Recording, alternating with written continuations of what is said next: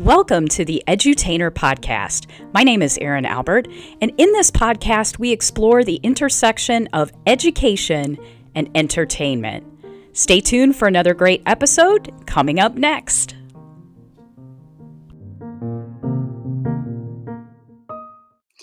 Hey, everybody, it's Erin Albert, and as promised, in our double header today to close out the New Normal podcast mini series, have a new guest to the podcast on. Her name is Edye Edens, and she works in the arena of law, compliance, and clinical research. So while we were checking on our strong friend, Katasha Butler, over in the hospital and healthcare systems, we also wanted to check in with Edye and find out what's going on in clinical research, clinical trials, and how have they been affected by COVID 19. Edye's profile is prolific and posted in the show notes if you'd like to take a look at her background. But give a listen to my conversation with Edye Edens on the New Normal podcast, where we focus on clinical research. So, we're here today with Edye Edens. And Edye's a friend of mine. She's new to the podcast, but I definitely wanted to bring her on the new normal mini series as we close out April and this whole series uh, because she has a very interesting background relative to clinical research, and that's definitely an area that has been impacted during COVID 19. So, Edye, welcome to the show. Thank you so, so, so much. Absolute pleasure. Love to always see what you are doing because, my goodness, you have your hands on everything, and uh, definitely blessed to be in a wonderful industry that can hopefully shine right now, right? And make a really big impact on what we're going through. Yeah. So Edye, since you're new to the show, why don't why don't we start with the same question I ask all of the guests? How did you get to where you are today in your own career? Absolutely. Um, a lot of, I'm not going to lie, hard work, but also a lot of blessings and serendipity along the way. I, uh, I left law school thinking I was headed to more of an international law with an emphasis in human rights.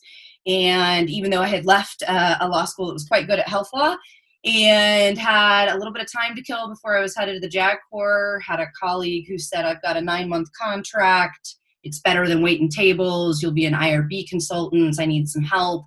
And I said, Sounds great. What the heck is an IRB? And, and, that was really it. I didn't leave the Indiana University Academic Medical Center for about a decade after that. So I got to work in all of the elements that relate to compliance and regulatory for human subject research um, and with institutional review boards and conflicts of interest, misconduct, QA, um, you name it at that large infrastructure and operational stage i got to really learn and cut my teeth. And then about seven seven years maybe eight years in uh, i then switched into IU's comprehensive simon cancer center and had the unique opportunity to be their first quality and compliance manager there. And they were running about six to seven hundred clinical trials that were fda regulated in the oncology space. So that was another deep deep dive into the the site version right of all the compliance that comes with doing research with humans and investigational drugs and devices and whatnot, and then moved into the consulting space with First Class Solutions uh, in 2017. And they were already in the healthcare space and information management and technology and privacy, as well as uh, billing and revenue cycle and validation and some of the quality uh, metrics and data analytics but had not dipped their toe fully in the water in terms of life sciences. Uh, and so I wanted to bring that to the practice as well as move into the consulting space. So it's been a ride. You know, I've gone back and gotten a couple of degrees on the way. Um, I've had a lot of really unique experiences. And really, my silver lining was the fact that I had come to Indianapolis, which is such an incredible life sciences city. And so I was just kind of already poised to make a move into this space, whether I, I realized and planned it or not. And I definitely wouldn't go back. Um, I love what I'm doing, uh, and I've loved being able to to make an impact during this time. And I've really love that clinical research. I think has this opportunity to shine and has this opportunity to be a, a bit more known by the by the average you know american or the average european right who might not otherwise hear a lot in the mainstream media about what we do um, so it's been exciting it's been a ride and then i also get to teach um, i do a little bit of part-time teaching at IU's mckinney School of Law and their health law program um, as it relates to experiential learning and life sciences compliance. Yes. So great background snapshot. Thank you for sharing that. Now, I want to unpack what's going on in clinical research. I know you've been great about posting things on LinkedIn, jobs, updates on clinical trials. So, can you kind of uh, tell us, share with us how COVID 19 has impacted what you do? Right, exactly. So there's two elements. There's the entire bucket that I would call COVID research itself, right? So the industry coming together, uh, pharmaceutical sponsors that are otherwise rivals actually working together to formulate a vaccine, seeing the unique and frankly very, very quick by our timelines response. Um, and conducting that research. So there's kind of that bucket over here, right? And then the other bucket of what you're facing right now is ongoing clinical research and trials that happen to be impacted by the fact that we're doing social distancing and shelter in place et cetera you know travel restrictions with covid but they might not be subject matter wise look like in the in the covid area right and so um, you know while i definitely am keeping tabs on the former in terms of what folks are doing you know and knowing for example we already have phase two and phase three trials for a vaccine I mean, that type of progress usually takes 12 to 18 months, and we've done it in, in under four.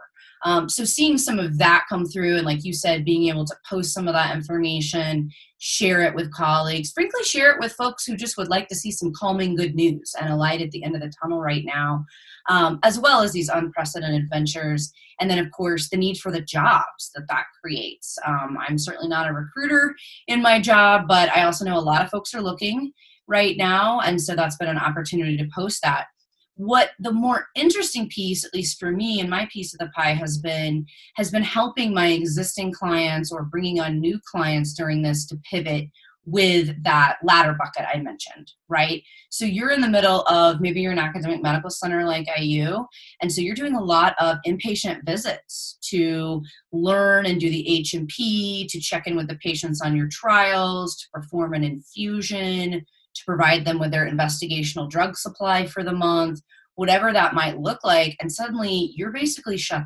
down, except for extraordinarily essential use. And you're trying to protect your staff and your center.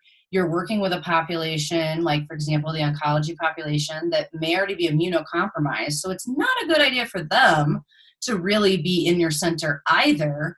Um, but they're in the middle of a trial. They're on an investigational drug or they're in the middle of testing an investigational device. You can't just go, hey, we'll see you in 90 days, like hang tight. Um, not only for their own safety and because there's all sorts of regulations against doing something like that, but also because maybe the patient's really responding and you don't want to see the end to their progress, right? Um, and you're also going to impact the long term data integrity of the trial. It'll essentially get trashed. And, and no one wants that. The money and the dollars that go into that, that's only going to lead to a spike in consumer dollars on down the line here, um, in addition to all the other, you know, safety and patient concerns. So what do you do? Do you go to a patient's home to conduct a visit? And if you do, how do you keep everyone safe? Do you use iPads? Do they have that type of technology? Um, you know, if if you can pivot into some of these remote modalities like home health care, um, you know, like maybe if they're not located locally, you have them go to a, a LabCorp office, right, to have their blood work done and it's sent into your center instead of doing it locally. Some of these patchwork ways that we can keep things moving. Well, how do you vet all those people? And what about all your standard operating procedures and regulatory approvals that you have to then reissue, rewrite, recommunicate, um, reapprove, right, before you can do any of this? So this quickly becomes a really, really burdensome process to pivot during this. Um, and then the other part of it is what if you're not one of these huge academic medical centers or a really robust hospital system that has some financial, I'll say, well, limited some financial security during this time? What if you're one of these really small sites that only runs a few trials, right? Might be a startup, might be born out of a private practice, and all of your clinical research sponsors say we want to put a hold on any new enrollment during this time. You know continue taking care of obviously the patients who are on trial as needed but don't enroll anyone new. Um, and that's a funding mechanism for your site. You could go under if you can't keep your trials going. Or maybe in order to keep your trials going and to provide remote monitoring and remote visits for safety now you're spending you know one and a half times the man hours on some of your processes or you're having to bring in some contract employees to make this work Well, now you got to go back to contract negotiations with your sponsor because you're not getting paid for all that. And you're putting in all that extra, and you need that to stay afloat. So there just is this myriad of issues you're seeing as people try to pivot. Um, and I think it's really awesome. You know, you see the FDA issuing like hourly guidances practically on things. You see OCR with HIPAA coming out, and same thing. Um, these are not entities that usually move nearly this quick. Certainly not organizations that are known for relaxing regulations um, and pivoting like this. It's just it's not it's not all of it, right? The operations behind making this work is huge, um, and there's so many questions and and as you're doing it you know you're documenting but there's no protocol for a pandemic situation in clinical research. Um, there's no emergency preparedness sop in the world that could have handled all this. And so you're just flying by the seat of your pants and there's a lot of anxiety. And then you know i think it's for all the positive silver linings right? It's it's this time of huge anxiety anyway. And then you topple this on it um, and it's it's a bit of a best guess best practices cross your fingers situation as you're moving through. You know you might you might listen to one expert who says document it this way. And the very next webinar you're on says oh no no document it this way. Because we don't have enough data right? We don't have enough time to know if this is the right way to do things. Um, so that's that's really it. That's what i'm seeing sites go through. Um, obviously there's a huge pivot for those organizations that haven't had any type of remote work previously mm-hmm. and aren't set up like from a technology standpoint to, to handle that um, that's a huge hurdle for folks um, and and i feel for them because it is a switch.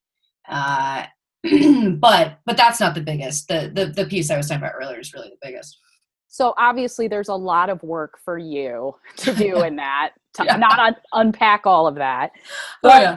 let's zoom down to edye as a person how has your life changed in the wake of covid-19 and you know i had other guests on the show katasha butler most recently she's part of eskenazi and she was mm-hmm. talking about how, how, that she works from home now she feels like she needs to be in front of the laptop 24 7 to keep yep. up with everything are you experiencing that as well and how have you adapted so I'll tell you, I already worked remotely uh, a good 50 to 60% of the time. So this wasn't as big of a pivot from that mindset. The pivot for me has been uh, trying to you know share home office with your partner and juggle a toddler right because i definitely wasn't working remotely with all of that in mind and so uh, while i haven't experienced or i've kind of already balanced out in my remote work life what she was talking about in terms of feeling that need to be constantly in the office at the laptop i will say the supportive childcare i do get in my family and my network um, is very date specific. So I know I always have childcare Tuesday, Wednesday, Thursday, right? Those are my set days. And on those days, I feel an inordinate amount of pressure. Um, it's really not because of my firm. It's really not even because of my heightened client needs.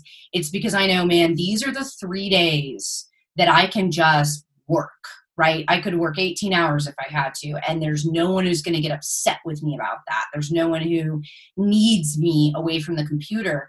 Um, and it's interesting because I've had to ease off and really start setting some boundaries and some limits, kind of like I did when I initially began working remotely more, um, because it is there is a higher risk for burnout there, right? um, and and you know that that need is heightened and you know your clients need you and you know that it really is time sensitive um, but it really goes back to that principle of, you know, put your mask on first before you try to assist others. If you are not taking care of yourself, if you are not uh, employing some of the what I would call kind of remote work EQ, uh, then you're you're not going to be successful. And it wouldn't honestly matter if it was a COVID time or not. I mean, I think there's just some personal standards as much as we kind of joke and laugh about, you know, I'm proud of myself. I, I took a shower and I didn't wear my pajamas today. Ha ha ha. like there, there's some reality to that, right? Like there's, I mean, this has been a really big switch for uh, my husband. He works he's he never works remotely. There is no remote work for him right? So this has been a huge pivot in his work life to be doing it this way. And it's very difficult for him because technology wise it's actually quite difficult um, for him to work from home. And so there's been some really frustrating moments. And I would say, you know, for me, it was a blessing that I already had been doing this remotely for a few years because as soon as I could see him hitting some of those same walls I was, right, or as soon as I started to pick up and detect that I was overworking on these specific days when I had coverage, I was actually probably, uh, uh not probably, really quicker to respond and go, no, that's not going to work. We have to make a change than I would have been five years ago when I wasn't working remotely, right? That would have taken me six months to bang my head against that wall and go, oh, maybe I should do this a different way. Uh, whereas now, you know, we implemented at the end of every day, we take a walk, right? It may be literally around the block and, you know, we're running because it's really not that pleasant out, but we're going to see nature once a day, right? We're going to put on a fresh, you know, set of clothes in the morning. We're going to have meal times. We're going to setting some just boundaries that are right for your life and your situation that you adhere to. And it can be really small pieces, but man, you got to hold tight on that because no one's to no one's going to protect you the way that you can protect you. And your clients need you right now and and you have to let them know what you can give and you have to be honest. I mean it is really hard for me to say to a client i'm sorry i cannot get to that until this weekend. But if that's the honest truth i need to be honest with them and I think there's been, I don't know about you, I've seen a great relaxation in terms of, you know, on the on the unfortunate times where I have to take a client call and my two year old is in front of me screaming, you know, people are pretty darn understanding right now. Um, it's almost become like a game, right? Like, oh, look, my kid wants to come into my Zoom meeting now. And there's something that's not so uh, incredibly unprofessional about it now because everyone understands we're in a unique situation. The other thing I've done, and I really encourage people to do as they're able, obviously, is pivot your work time. So for me, having that Tuesday, Wednesday, Thursday is great. My my partner and I can definitely work, you know, both work during that time, but he does not have the flexibility to set his hours. And I do, right? I mean, my clients need to be able to get a hold of me on a Monday or a Friday but if I do the majority of the work that I'm going to do behind the scenes and send it to them on Saturday or on Sunday instead, and, and I've warned them and communicated with them up front about that, they're not really going to be upset as long as I'm meeting their timelines. So we've definitely pivoted around here to Monday and Friday are my weekend, and I'm happy to, you know, bear the burden of, of the childcare and household needs, etc. And then Saturday and Sunday are my Monday, Friday right? And my husband instead is going to uh, flip with me. Um, so just don't be afraid to to try some new and different stuff like that. You'd be shocked how understanding, honestly, people are being right now. I, I don't know if that's what you found, Erin, um, or if that's what your other folks have said, but I, I found it to be relatively true. I mean, obviously, if you're a nurse, you know, you're a physician in the middle of an ED. I mean, there's only so much flexibility your job allows you, and that is right. what it is.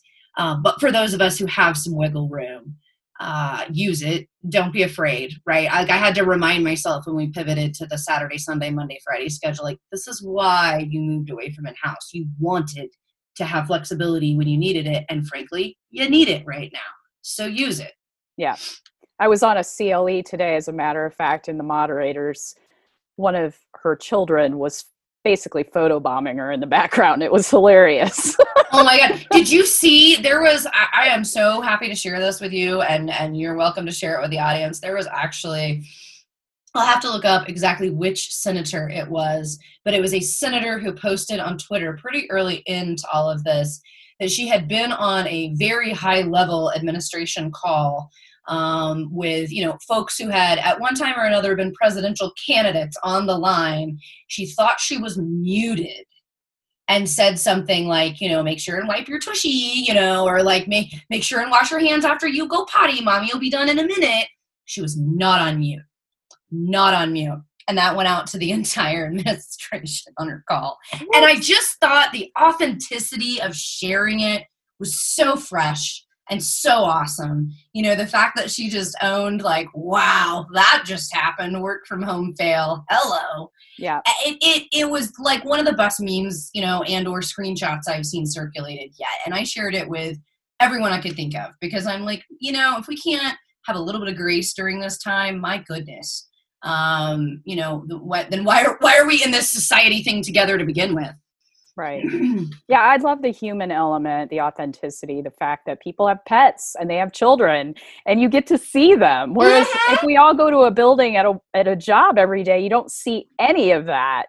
Uh, oh, yeah. colleagues. Or that people are doing, like I know, you know, my firm's doing it. I'm part of the Speakeasy here in Indy. That's a really phenomenal uh, entrepreneurial kind of co-op workspace and and to keep up morale people are doing you know whether it's a virtual happy hour or an intentional bring your kid zoom. I think tomorrow my firm is actually doing a face paint contest. So everyone pops on the zoom at the same time with different face paint and you're encouraged to bring animals and and other family members. And then we're going to have you know a raffle prize for whoever has the best face paint of the day. Um, so just some of the fun stuff. We wouldn't do that otherwise. There's no way we would make time for it. My goodness um, and so to connect in these various ways and see that shockingly people are in fact human uh, and, and are more than their email right you know um, i think that that's that's a really incredible um, moment if we can take notice of it and not let that get lost in all of the other anxiety and uncertainty and frustration so I definitely wanted to ask you as well, kind of pivoting a little bit more in the educational realm. I don't think I've had anybody on from the law point of view. We've talked yeah. about pharmacy schools, but what's going on at the law schools relative to the oh, lockdowns? And it's tough, right? So basically, the students, um, at, and I mean, I can speak for IU, of course, where I teach, but this is pretty relatively standard issue across the nation at all your major law schools most students went on spring break or some extended version of spring break and then came back to complete remote teaching. Uh, and it's, you know, there's good and there's bad here. Uh, for me, my particular program, we are lovers of technology and Zoom. So we have been utilizing some of these modalities as necessary, especially given that I'm adjunct and I do have to travel for work. So sometimes I've had to conduct a class or attend a class by Zoom. So my particular student population wasn't negatively impacted as much by that, but I will say, you know, that's not true, right? At every program and every school, even within McKinney, right? Um, and there's a lot of professors who suddenly had to spend that that extended spring break pivoting all of their information and learning the technology. That's huge. Um, that's a that's a massive mid semester pivot uh, from the educator's point of view. And you had a lot of students who who weren't familiar or didn't already use this. Um, and i know i have in some of my classes international students who may not have uh, technology or um, you know video chat available. I had for example presentations as a, a significant component of the grade in one of my courses. So we had to do presentations on zoom um, you know, you're doing classes on Zoom. You definitely have heard some horror stories about folks getting Zoom bombed uh, as they're working through this. Lots of glitches, like you were saying, lots of pets, lots of uh, roommates, lots of, you know, snafus. And I will say, I mean, absolute tip of the hat to McKinney in the sense of they have provided extensive resources. You know, they did the best they could to get you from spring break to finals, which the reality is that's actually not very many weeks, like three, maybe four in law school. Um, so they really did patchwork response over spring break to kind of get you to finals. And then immediately recognizing that summer was going to go remote, implemented training courses, resources, drop boxes. I mean, anything you need to create your summer course in the remote style using whatever technology you need at the university. Um, with all the instruction resources you could ask for, given that this might be new to you right? And you might have have learned a few things and the communication strategy has been incredible you know talking to the students during this time from the administration at the schools explaining to them what to expect how to pivot um, and then same of course to faculty. So we've been really lucky. I do not envy the folks at the it department uh, that have had to help everyone pivot through this time. Um, i know at iu we have only said you know we're going to be considering remote teaching obviously for the summer. But until until further notice we haven't officially said fall. We just haven't officially not said fall. Some major law schools have already called off fall in terms of that. Um, some to dive down a little bit some of the things that have been interesting. So this particular semester uh, almost all law schools pivoted to pass fail grades for the end of the semester since it, it uprooted the students mid-semester. And there's part of that i'm so on board with because admittedly there's some subject matter that was covered after spring break for my students that i didn't want to test them on. I didn't think it was fair. Um, even though i felt like i gave them a really good lecture on zoom still it, it was an anxiety ridden time. They were scattered in terms of focus you know i felt bad about it. Um, but i I at, the, on the one hand I want to be so nice to the students and accommodating. On the other hand, I definitely know some students who are busting their little butts to make some darn good grades this semester, and they're actually a little upset about that, right? And then you have, of course, the fact that commencement isn't going to happen. So you've you've killed yourself to get this incredible degree, and you don't even get to walk across a stage. That's a blow. Um, given that a lot of the students I work with are in their at least second, if not third year that's a big deal. And of course, now they don't know if they'll be able to sit for the bar exam because you're not necessarily going to be able to get together for bar prep because of the distancing needs and the remote needs. And even if you could pivot that course and training to remote, how are you going to sit for the actual bar exam itself? Right? That's hundreds of people in the same room. Um, so there's just so many questions, and they're, there's the students are really nervous about the ones who are graduating about what does this do to my career trajectory right i didn't do anything wrong i did everything i was supposed to do but i can't you know take the bar on time which means i can't take that job offer or maybe they're you know they're working at a small firm that's now contemplating not um, taking them on as an associate because of changes in business patterns and the economy um, and it's palpable you, you feel it you know you definitely see students who are kind of kind of losing it over something that you just know they wouldn't normally be that upset over, right? Um, and so we're just all trying to to meet their needs. And I've just made a really big point with my students. You know, every class, every interaction, we spend a good five minutes at the beginning of how are you? Are you doing okay? You know, you know that we're here for you.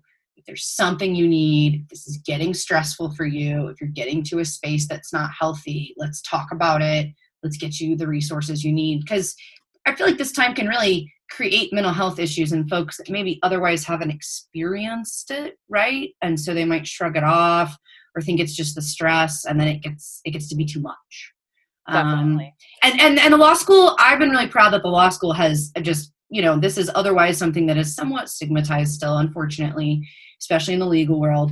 And the law school has made no bones about being like, you better be checking in with your students. And even if someone hasn't expressed something to you, if you have a concern, if you think there's someone we need to be worried about, you better be identifying them to us. We're taking care of them. So it's an interesting time in that regard. I feel bad because, I mean, that like again, it goes back to that idea of the students didn't do anything wrong, right? Um, I think they can still learn a lot during this time. I think classes can proceed. I don't think the quality of the education really truly has to be impacted.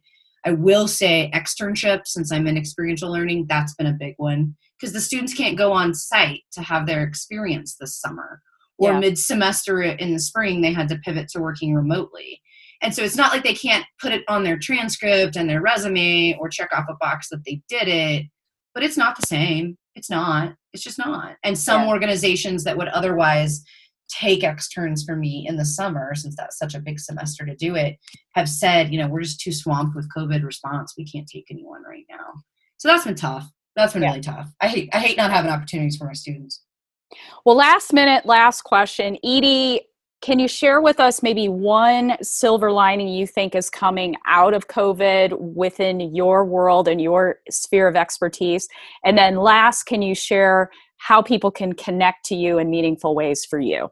Absolutely. Thanks, Erin. I'm glad you asked. So, huge silver lining in clinical research is we were on the cusp of really moving toward decentralized and or virtual trials right that don't follow such an antiquated um, model of having to have all your visits inpatient at one center.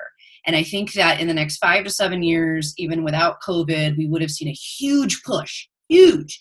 Um, and I can't wait to see it because my goodness, it's 2020. And given we're in clinical research, we do not use technology um, in our actual day to day operations the way we could, given the incredible healthcare innovations we're obviously working on, right?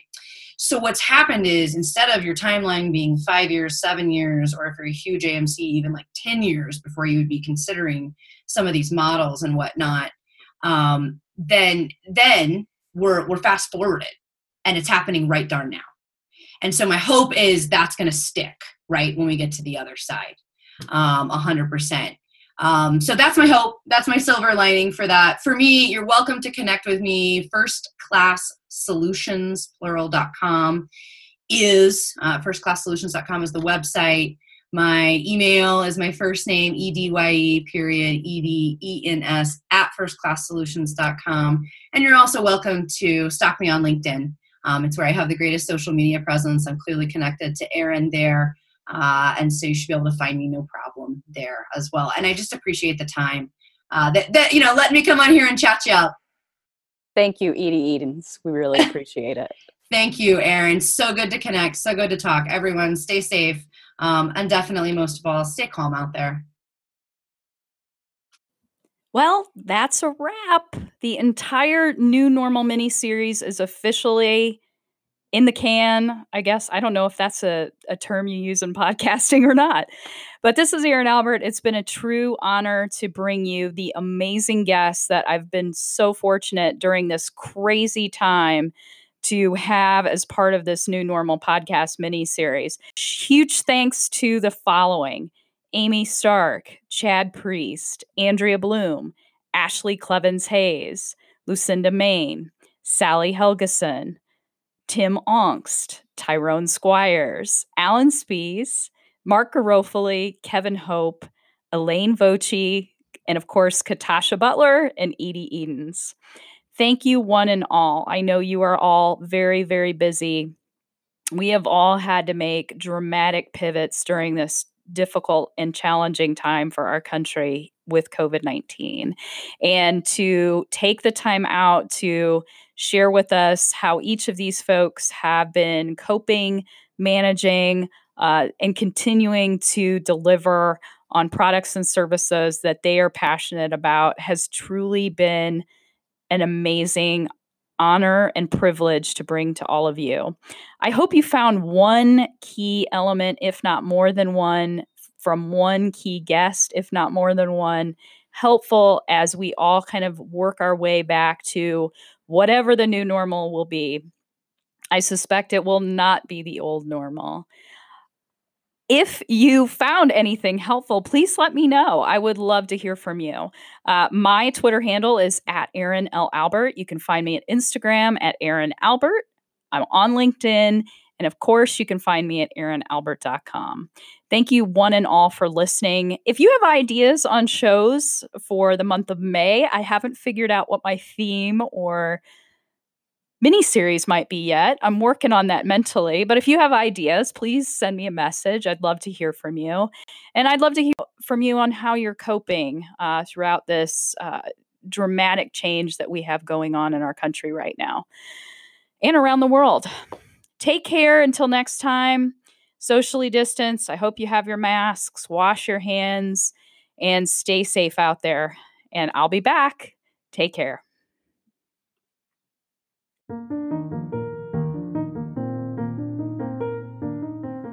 Thanks for listening to another episode of The Edutainer.